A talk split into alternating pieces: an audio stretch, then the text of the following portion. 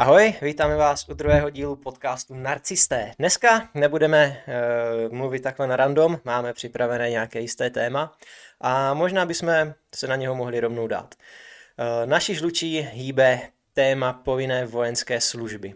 Lukáši, už jsi někdy slyšel to, že ti chybí vojna? Ano, ano, kamaráde, slyšel jsem to naposledy od svého dědečka, když jsem si nechal trošku víc povyrůst vlasy. Oni si totiž asi prarodiče myslí, že když máš vlasy delší než 3 cm, tak okamžitě patříš na vojnu, víš? A je, je, už jsme zase u těch vlasů. To se nám tady bude prolínat asi.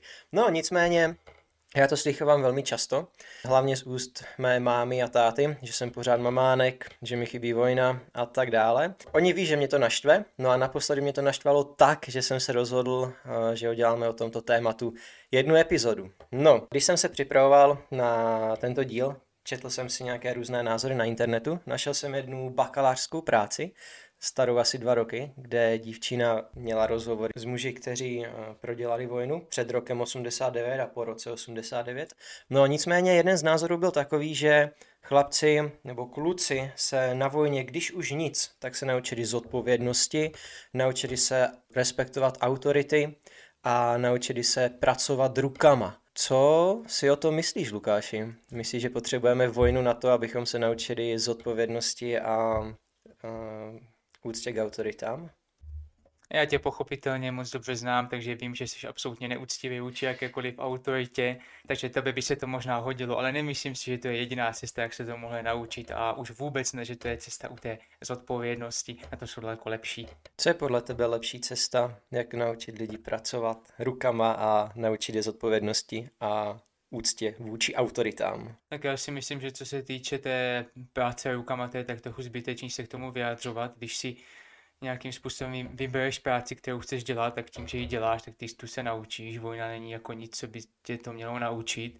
Uh, možná narážíš spíš na to, že by tě to mělo naučit tu práci dělat zodpovědně. A já si myslím, že to je na mentalitě každého člověka, jestli to bude dělat správně, tak jak se má, nebo jestli to bude, jak se říká, No já když jsem četl tenhle názor, tak jsem ani nemusel dlouho přemýšlet nad tím, eh, co si o to myslím. Byl jsem hnedka dost pobouřen, protože jako asi nepotřebuju chodit na vojnu, eh, abych se naučil zodpovědnosti, nepotřebuju, aby po mně křičela nějaká rádoby vymyšlená autorita a já, já se jí musel klanět, to fakt ne. Pro boha, od čeho máme rodiče, od čeho máme školní systém, který eh, nás má právě těmto věcem naučit. Eh, neznám jako, řekněme, neznám nikoho, kdo by nešel na střední školu. Spousta, extrémní spousta lidí chodí na vysoké školy. To máme nějakých 9 plus 4 plus 5, to je kolik? To je 18 let eh, vzdělávání tak eh, za tuhle dobu bychom se snad mohli naučit něco a pokud se to nenaučíme ve škole, pokud nás k tomu ty školy nevedou, pokud nás k tomu nevede systém ani rodiče, tak eh, jako to zase bude chyba v rodičích, ne? Třeba v těch rodičích, kteří na vojně byli, ale stejně své děti neumí vést k zodpovědnosti a k úctě k autoritám. No tak to jsem rád, že tě škola naučila takhle hezky sčítat. I když jsem se na tebe podíval a viděl jsem, jak si maličko zaváhal, když si to sčítal v hlavě, no takže možná bys to mohl ještě trošku vylepšit. Já jsem zaváhal trošku víc, no nicméně tady popijím Budweiser Budvar, tak kdybyste nás chtěli sponzorovat, tak určitě nejsme proti. Nicméně eh, o té škole a o tom školství a o tom školním systému, k tomu se vyjádříme asi potom jakoby v dalších epizodě speciální, k tomu bude hodně co říct.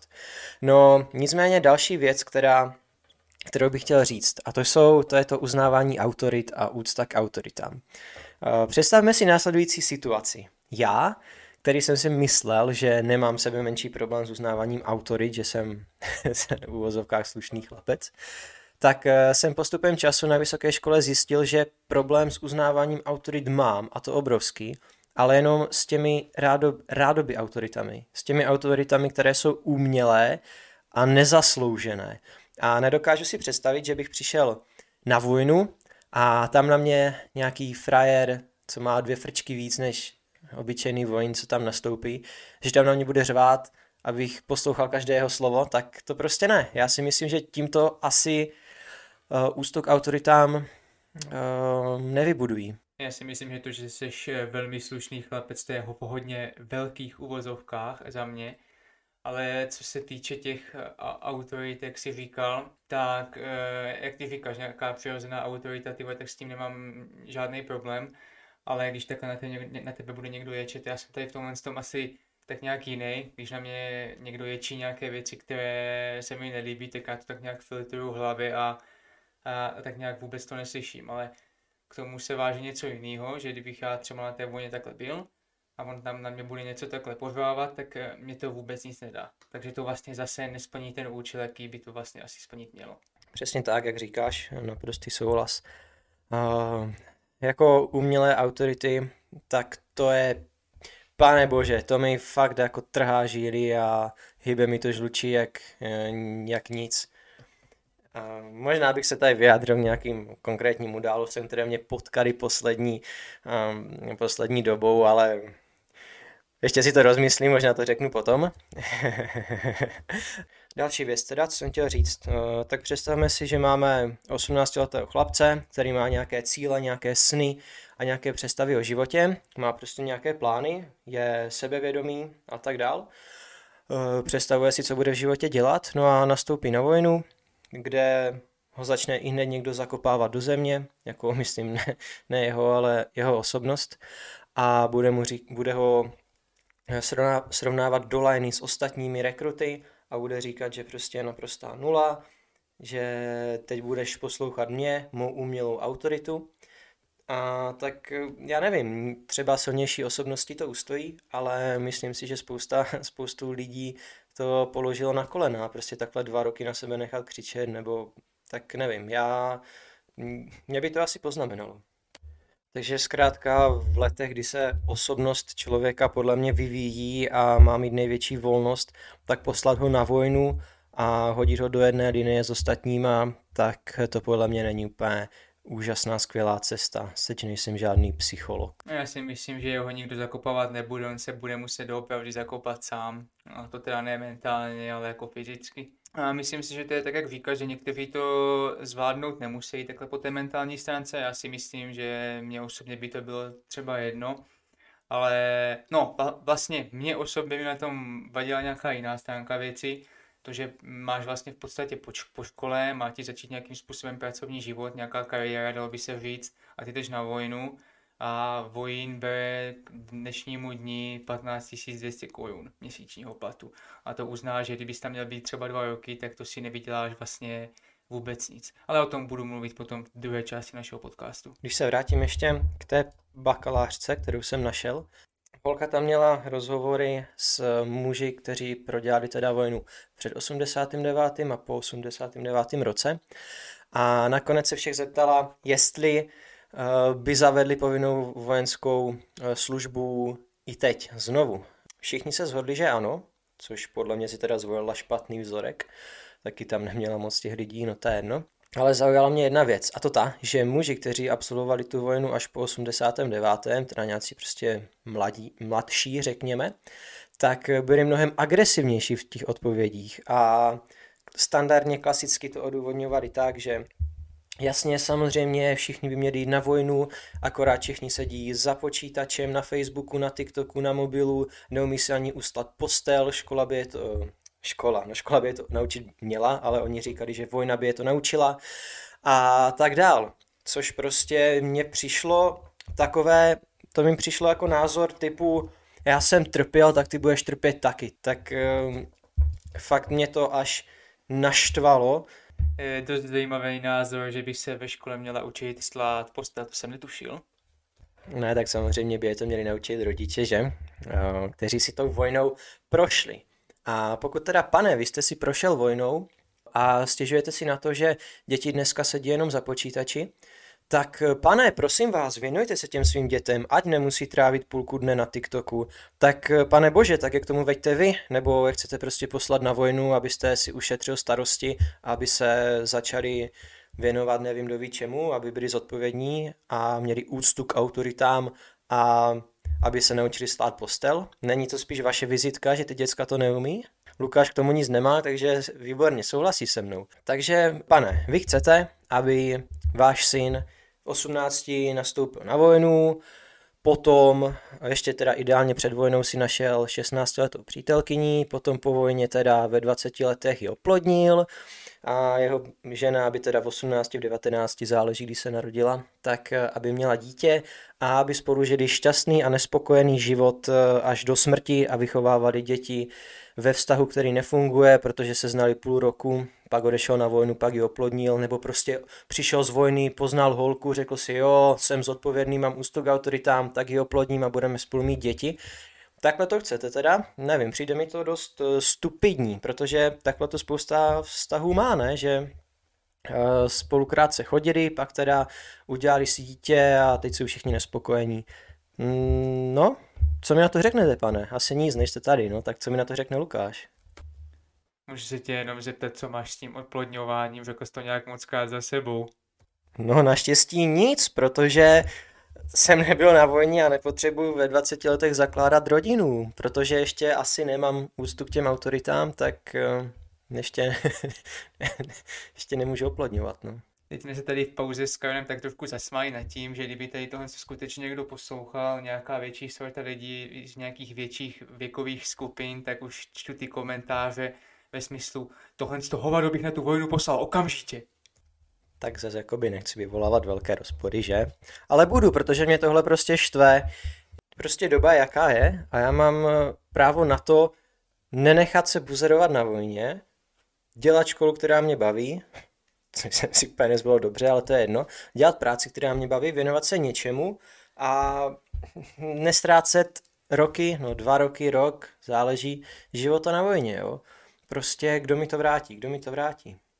Ptám se, Lukáši, vrátíš mi to ty? Ne, nikdo mi to nevrátí. Eh, když teda říkáš, že pro tebe vlastně ta největší překážka tady v tomhle tom ztratit ten jeden rok nebo dva roky života, tak uh, asi před rokem, nebo tak nějak byl ten názor, že by se ta povinná vojenská služba zavedla třeba jenom na měsíc. Co bys říkal tady na tohle?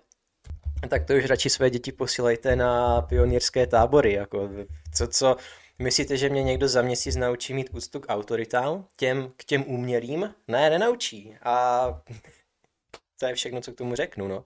Právě, nebo ne, není to všechno, řeknu ještě něco. Právě eh, někteří lidi říkají, no, že dobře, tak eh, nemusí být vojna na dva roky, ale aspoň ty tři měsíce by teda měla být, abyste si to ti kluci vyzkoušeli. Já si myslím, že zkoušet si, jaký to je být čikanovaný, nikdo z nás nemusí, všichni jsme chodili na základku, že jo, někteří na střední, že jo, kamarády. No, takže tohle z toho, v tomhle to mají, myslím, všichni praxi. Je to tak, jak říkáš, kamaráde. Takže z toho nám asi všem plyne, že eh, když se eh, on nedávno vytvořil nějaké umělé diskuze o tom, že by se vojna měla obnovit a že se o tom diskutuje, tak jsem z toho byl lehce hodně nervózní, hodně nervózní. Steč mi teda kamarádky eh, říkají, že podle mého vzhledu eh, jsem pravděpodobně byl součástí Wehrmachtu v minulém životě, minulém životě, tak asi nějaké zkušenosti s vojnou a s válkou mám, ale to mi asi tak nějak stačí. Nicméně eh, tyhle dvě osoby, tyhle dvě moje kamarádky si určitě pozveme do nějaké další epizody podcastu. Budeme se bavit o různých nadpřirozených věcech, o minulých životech, různých paranormálních příhodách, kterých oni mají nespočet. Určitě se na tuhle epizodu těším, nicméně to nebude asi dřív, než si pořídíme druhý mikrofon, protože ve čtyřech lidech o jednom mikrofonu to nebude úplně super věc. Takže tohle mi jako zkušenost s válkou stačí, jestli teda jsem takovou měl. A teď si vystačím s válečnými filmy, které mám teda, které mám teda rád. Máš štěstí, že to stříháš ty, protože kdybych to stříhal já, tak okamžitě dám pryč to v minulém životě, aby ten podcast byl hnedka trošku zajímavější. Hodně mě baví válečné filmy a tím s, touto, s tím si vystačím v dnešní době. Máš nějaký oblíbený, Lukáši? Hele, válečné filmy nejsou nějak moje, moje hobby a ani si nepamatuju, že bych nějaký v nějaké poslední době viděl, ale klidně tady můžeš zmínit nějaký svůj oblíbený, případně doporučit něco posluchačům. A mě? Posluchačům, které snad budeme brzy mít. Uh, na prvním místě pro mě je seriál o, tyjo, ten nevím kolika dílech, do deseti dílů to je určitě, i míň. Tak eh, Bratrstvo neohrožených, to je moje numero uno. Výborné informace, kamaráde, ty vole, nevím kolika epizodách. Vidím, že jsi to hezky nachystal. Tohle měla být jen taková vsuvka, no, tak zkrátka, zkrátka Bratrstvo neohrožených. Lukáši, zeptám se tě, uh, myslíš si, že vojna dělá z chlapců muže? Hele, já si myslím asi jak z koho. Země by určitě neudělala, jako v tomhle slova smyslu, já na to fakt podle mě vojnu nepotřebuji. Pokud tam někdo jde dobrovolně a nejde tam skutečně z té povinnosti, tak si myslím, že to je součástí toho přirozeného procesu života že, a že to není zásluha té vojny, že se z něho stane ten, ten muž, jak ty říkáš, ale je to prostě že se stane jim sám od sebe, dalo by se říct. Mm, dobře, dobře, výborně. Adam Kaomi, který vyvolal eh, o víkendu takový, řekněme, fight mezi ním a Datlem, možná omylem, nemyslím si, to je jedno. Tak eh, co si myslíš o Kajomim? Přežil by vojnu? Ne. On by si určitě zaplatil modrou knížku, ale kdyby tam nešel ale kdyby se tam náhodou nějakým způsobem dostal, tak si myslím, že to jeho nabojená hlava vydělala docela slušný terč. Vyprávěl ti děda nebo táta nějaké zážitky z vojny? No, taťka mi vykládal hodně o tom, jak si udělal prostě na vojně papíry, právě nějak ten proces, jak prostě tam přes týden byl, na víkend jsem tam jezdil domů a od něho v podstatě mám, jak strašně nahouby a zbytečný to bylo On teda taky jsem tam pronese tu větu, že, byste, že bychom měli jít na vojnu, ale já si myslím, že on je právě jeden z těch, co je spíš za to, aby jsme tam nešli, protože v podstatě tam, nebo takhle, aby tam mladší lidi nechodili, protože takhle skutečně jenom člověk ztrácí čas. A co se týče mého dědy, tak ten jsem, s tím jsem se bavil spíš o takových, o takových věcech, dejme tomu studia na vojně, protože on byl střelmistr a já jsem se zajímal o to, jak se jim člověk stane, a on mi popisoval, že se dělají prostě normálně zkoušky, něco jak se dělá jako v dnešní době na vysoké škole, ale že u téhle zkoušky na toho střelmista, který měl on, nebo na kterého se on učil, tak nesměl člověk udělat jednu jedinou chybu. Pokud někdo má tady z našich posluchačů eh, zbrojní průkaz, tak ono to ohledně těch zbraní a těch testů jako není nějak extra jinak. Jo. Tam ten počet špatných odpovědí, které můžete udělat, je maximálně jedna, u některých těch typů je to stále nula. A i tak mě to překvapilo a uvažoval jsem o tím, jestli, nebo o té složitosti těch testů, jestli bych to vůbec byl schopný zvládnout. Tak tímhle bych teda ukončil tu první část toho našeho povídání a my jsme se totiž to rozdělili na dvě takové části, tady tu filozofickou, co jako tak nějakým způsobem vedl Karel a já jsem se věnoval tomu, jak vlastně to s tou vojnou je teďka, že když tam někdo chce jít jako dobrovolně a chce být třeba členem armády České republiky, eh, tak co pro to musí udělat. Jsou v zásadě tři možnosti, co může ten člověk podniknout. Může se stát vojákem z povolání, vojákem v záloze, nebo může být student vojenské školy a potom se jedním z těch dvou vlastně stát. A ty podmínky jsou zhruba pro tyhle ty tři kategorie stejné, tak já to nějak tak rychle jenom budu summarizovat. Tak co je k tomu třeba splnit, nebo co musí se na území České republiky splňovat, aby se člověk stal příslušníkem armády České republiky? Tak musí být plnoletý, tedy věk 18+, plus, musí, být, eh, musí mít občanství České republiky, musí mít testní bezúhnost a zdravotní způsobilost.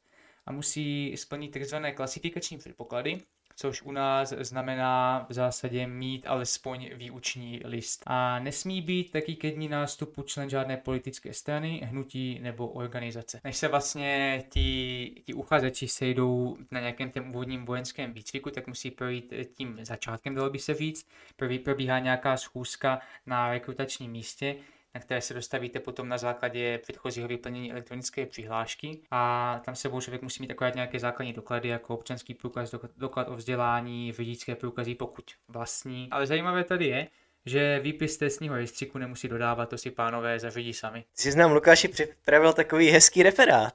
Tak nechtěl jsem chytnout tady nějaký tvůj syndrom, že bych jenom plácal blbosti a potom se to snažil akorát v postprodukci vystřihávat, no je mi líto. Snažil jsem se to pojmout víc filozoficky, nicméně úplně mi to nevyšlo. Myslel jsem si, že se k tomu dokážu vyjádřit víc, no ale nevadí, pojďme, pojďme dál. Tak řekl jsem k tomu nějaký ten základ, ale teďka bych to tak nějak vzal krok po kroku, jak to vlastně začíná doopravdy. Pokud tedy někdo chce do armády vstoupit, dá o sobě vidět tu elektronickou přihlášku, jak jsem říkal, Dá se to najít na stránkách armády České republiky, stejně jako většina informací, které tady budu e, zmiňovat. Potom je někdo ty uchazeče, pozve na to rekrutační místo, tam se předloží ty příslušné doklady a potom je třeba podstoupit lékařskou prohlídku. Důležité je, že ve vojenské nemocnici. Ty u nás máme tři, jednu v Brně, jednu v Olomouci a jednu v Praze. Tu lékařskou prohlídku to bych tak nějak jenom rychle proletěl. Tam probíhá nějaké ověření údajů, antropologické vyšetření, což je výška váha, že ano, změření tlaku, tepu, EKG, a co se ale klade velmi velký důraz, tak to je vyšetření očí, zrakové ostrosti, barvocitu a orientační vyšetření zorného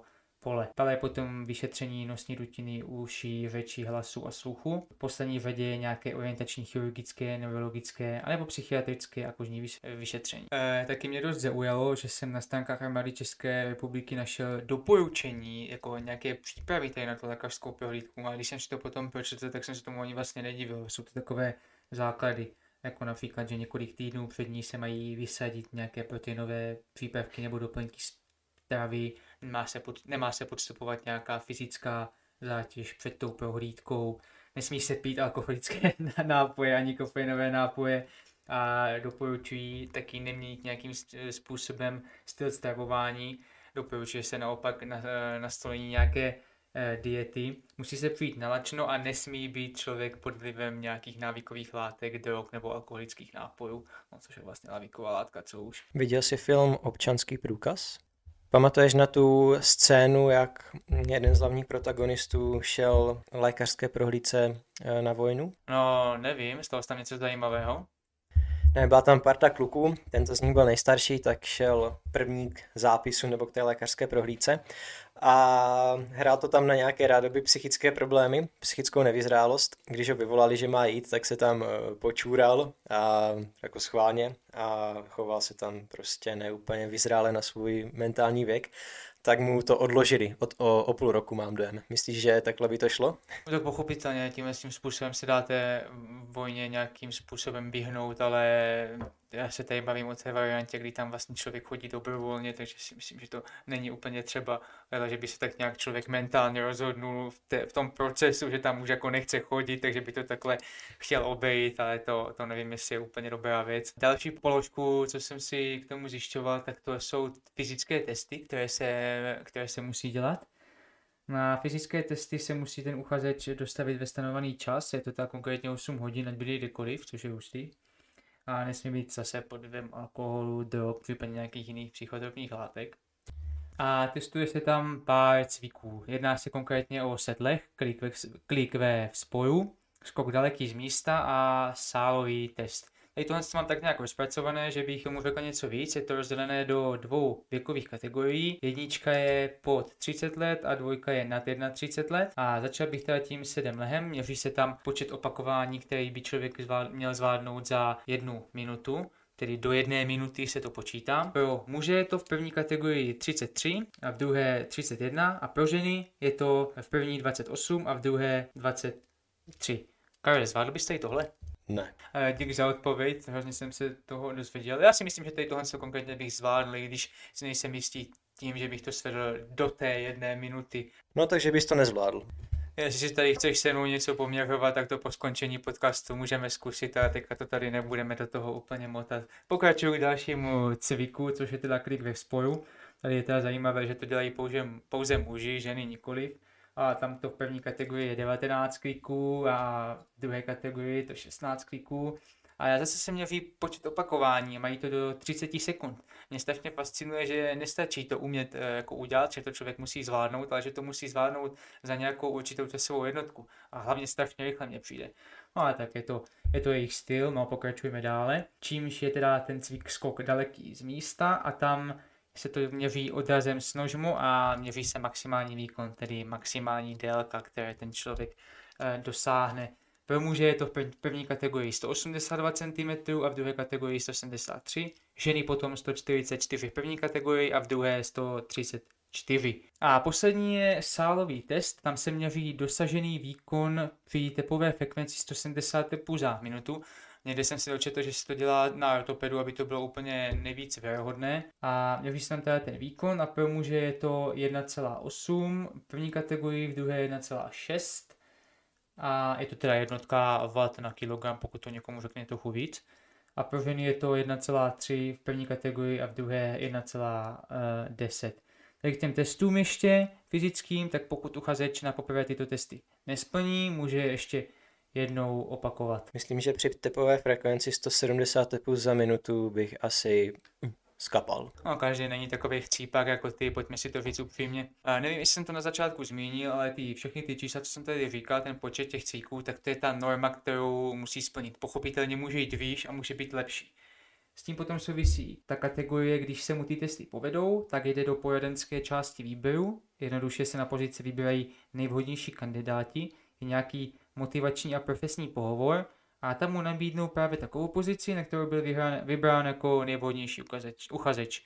Pochopitelně to není jenom na základě výsledků těch, těch testů, ale i nějakého té profesní způsobilosti a tak dále, ale to je zase úplně jiný příběh. A po tomhle všem bude ten uchazeč informován o kurzu základní přípravy ve výškově tam začíná ten vojenský výcvik a pro mnohé z těch vojáků taky ta jejich kariéra. Když jsi zmínil teď ten Vyškov, uh, viděl, viděl jsem seriál České televize, jmenovalo se to Provedu přijímač, viděl jsi to? Ano, viděl jsem to, to velmi hezky ukazuje, no, nebo alespoň část toho, toho, o čem tady mluvím, jak to tam vlastně probíhá. Ale je to teda hlavně až ta část toho toho výcviku, toho úvodního vojenského výcviku, kterým se ještě trošku vyjádřím, ta část, jak se vlastně dostane člověk až sem, to tam úplně nějak probrané není. Mě tam zaujala jenom jedna scéna, jednu si z toho pamatuju, jak se učili pochodovat a potom prostě otáčet na místě vpravo bok, levo bok a nedokázali se to někteří z nich eh, naučit, nedokázali pochopit, jak skládat ty nohy. To mě přišlo takové úsměvné, jako jak skládat nohy při uh, otočení vlevo a vpravo bok. Můžeš mi to tady demonstrativně potom předvést a tady potom můžu posluchačům říct, že si to ty dokážeš. Možná mám takový pocit, že by ses i ty u toho zamotal, ale tak to nemusíme teďka úplně řešit. Tohle jsme se učili na tělocviku, proboha. A i tak bys to podle mě nedokázal. Rozhodně dokázal. A můj táta má větší svaly než tvůj táta. Že mýho táty asi dlouho neviděl, že? Tak, a k tomu úvodnímu vojenskému výcviku, jak jsem už eh, říkal, ten probíhá ve Výškově a normálně u toho, nebo během toho výcviku může člověk na, navštěvovat přátelé a rodinu klidně na celý víkend, není to žádný vězení, co tam musí jenom ten člověk splnit, tak být ve formě a na nástupu vždycky včas, tak konkrétně v pondělí, myslím, že jsem se dočetl, že to je v 8 hodin, nebo v 7, teď si nejsem úplně jistý. Což je lepší než v Lighthouse, tam stávají na 9 hodin. Tak o tom tady přece mluvíme celou dobu, mladá generace a Lemplové měli být na vojnu. To si všichni přece z toho podcastu už musí vzít. Po ty výškovské měsíce má každý ten uchazeč hodnost vojín a této hodnosti náleží plat 15 200 korun. Což teda není úplně moc, pojďme si to říct upřímně. A armáda České republiky tuto malou částku hájí tím, že hned po výcviku se to pochopitelně navyšuje. Chtějí se ubránit nějakým jedincům, co nemají v úmyslu dosáhnout kariéry vojáka a nemají v úmyslu to v tom výškově dotáhnout do konce a vlastně si tam chcou jenom přilepšit a hlavně si zadarmo zastřílet. Což je ještě víc než je hodnota státního stipendia pro PhD studenty v Česku. Možná je to pro stejný důvod. Jo, nestudujte a běžte makat, vyděláte si mnohem víc. Přesně tak, jak my jsme to neudělali. Tak, zpátky k tomu výškovu. Krom svého výkonu se uchazeč vlastně o nic nestará, ubytování a je pro ty vojáky zajištěna. V areálu tam mají bezplatnou zdravotní péči, Wi-Fi připojení, knihovnu, studovnu a také několik posiloven a hřišť. Ale což mě tam velmi zaujalo, tak tam mají i pár věcí, co si musí vzít sebou, to jsou nějaké základní, například e, doklady totožnosti, ale zaujal mě tam vysací zámek, nejspíš se tam krade, že ano, a zbytek byly ty nezbytnosti obyčejný. No a co se tam, eh, co se tam ti vojáci naučí? Tak jsou to základní vojenské dovednosti a návyky, například střelba spalných zbraní a naopak krytí se před plavbou jiných střelců, práce s mapou, taktika, vojenská organizace, umění přežití v přírodě a také údajně uchazeč eh, vyjde se skvělou fyzičkou, a se k tomu nějaká ta šikana ve finále stejně dovede, no. A když je ten tady můj kolega tak hodně proti těm vojákům, tak jsem tady pro něho nachystal takový menší úkol, že tady Našel jsem si vojenskou přísahu, která je platná eh, k roku 2016, ale samozřejmě platí do posud, tak on vám ji tady tak nějak přednese. Můj ty světek věte, já nejsem proti vojákům, já jsem proti povinné vojenské službě. No pojďme na to. Jenom dodatek, takže jsi proti vojákům. Dodatek dvě, jsem proti povinné vojenské službě, nejsem proti vojákům. Tak si představme moment, že já budu vojákem a budu ve Vyškově na nádvoří, na náměstí asi spíš, hlásat přísahu. A já musím říct, že se mi ta představa skoro povedla. Dobře, pojďme na to. Přísázní následovně. Já, voják, vědom si svých občanských a vlasteneckých povinností, slavnostně prohlašuji, že budu věrný České republice, Budu vojákem statečným a ukázněným. Budu plnit úkoly ozbrojených sil a budu dodržovat právní a vojenské předpisy. Svědomitě se budu učit ovládat vojenskou techniku a zbraně, připravovat se k obraně České republiky hm, a budu ji bránit proti vnějšímu napadení. Pro oblanu, ne oblanu, ale to střihnu, pro obranu vlasti jsem připraven nasadit i svůj život. Hm, no, tak dobře. A na závěr, tak přísám. A když už mám ten Lukášův papír u sebe, tak můžu říct, která volná místa armáda nabízí, kdybyste někdo měli zájem. Až samozřejmě po výcviku. Tak samozřejmě nikdy, nikdy není dost zubařů a doktorů. A samozřejmě hledáme třeba potapěče, nebo obsluha, obsluhu minometů, nebo třeba technika dopravních letadel. Co se týče platu, plat se pohybuje okolo 46-7 tisíc, u potápěče je to paradoxně nižší, jenom 38, a stejně tak u obsluhy minometu 38. Nejvíc má tady volná pozice zástupce velitele roje oprav, což nevím moc, co znamená, co je roj oprav, to nám Lukáši vysvětlíš, ale tak ten má 54 800.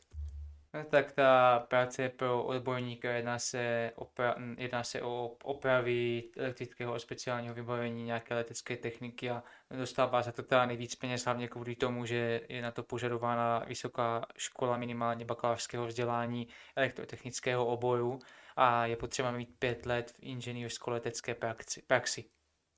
Tak, Nachýlili jsme se ke konci našeho povídání, takže, jak jsme říkali, tradiční otázka na závěr. Co tě tento týden nebo den nejvíc naštvalo? To, že mi moje máma řekla, že potřebuju vojnu. Tak se mějte hezky a příště zase naslyšenou. Ciao.